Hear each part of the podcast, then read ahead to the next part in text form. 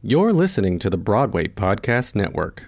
Step into the world of power, loyalty, and luck. I'm going to make him an offer he can't refuse. With family, cannolis, and spins mean everything. Now, you want to get mixed up in the family business. Introducing The Godfather at ChumbaCasino.com.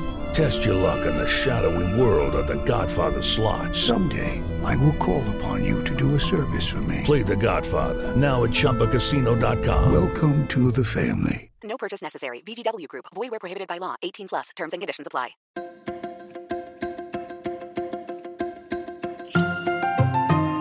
Good morning, theater lover, and happy May 28th. I'm Mark Peikert, the editor in chief of Playbill, and you are listening to Today in Theater History. Victor Moore, William Gaxton, and Vera Zorina starred in the Irving Berlin musical Louisiana Purchase in 1940, which ran 444 performances at the Imperial Theater. It is not a musical retelling of the eponymous land purchase, but rather a satire of infamous Louisiana Governor Huey Long.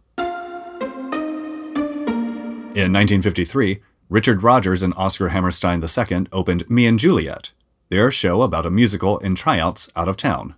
Starring Isabel Bigley, it ran 358 performances at the Majestic Theatre. Charles Laughton returned to the London stage in 1958 after a 22 year absence in The Party. He also directed Jane Arden's play about an alcoholic. Albert Finney, Joyce Redman, and Anne Lynn were also in the cast.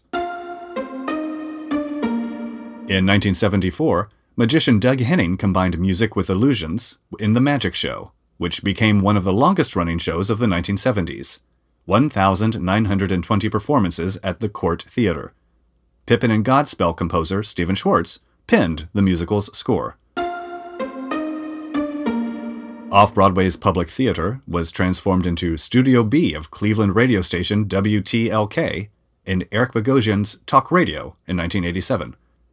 Frederick Zollo directed a cast that featured Bogosian himself as a talk show host who undergoes an identity crisis during a broadcast. The play made its Broadway debut 20 years later with Liev Schreiber in the lead.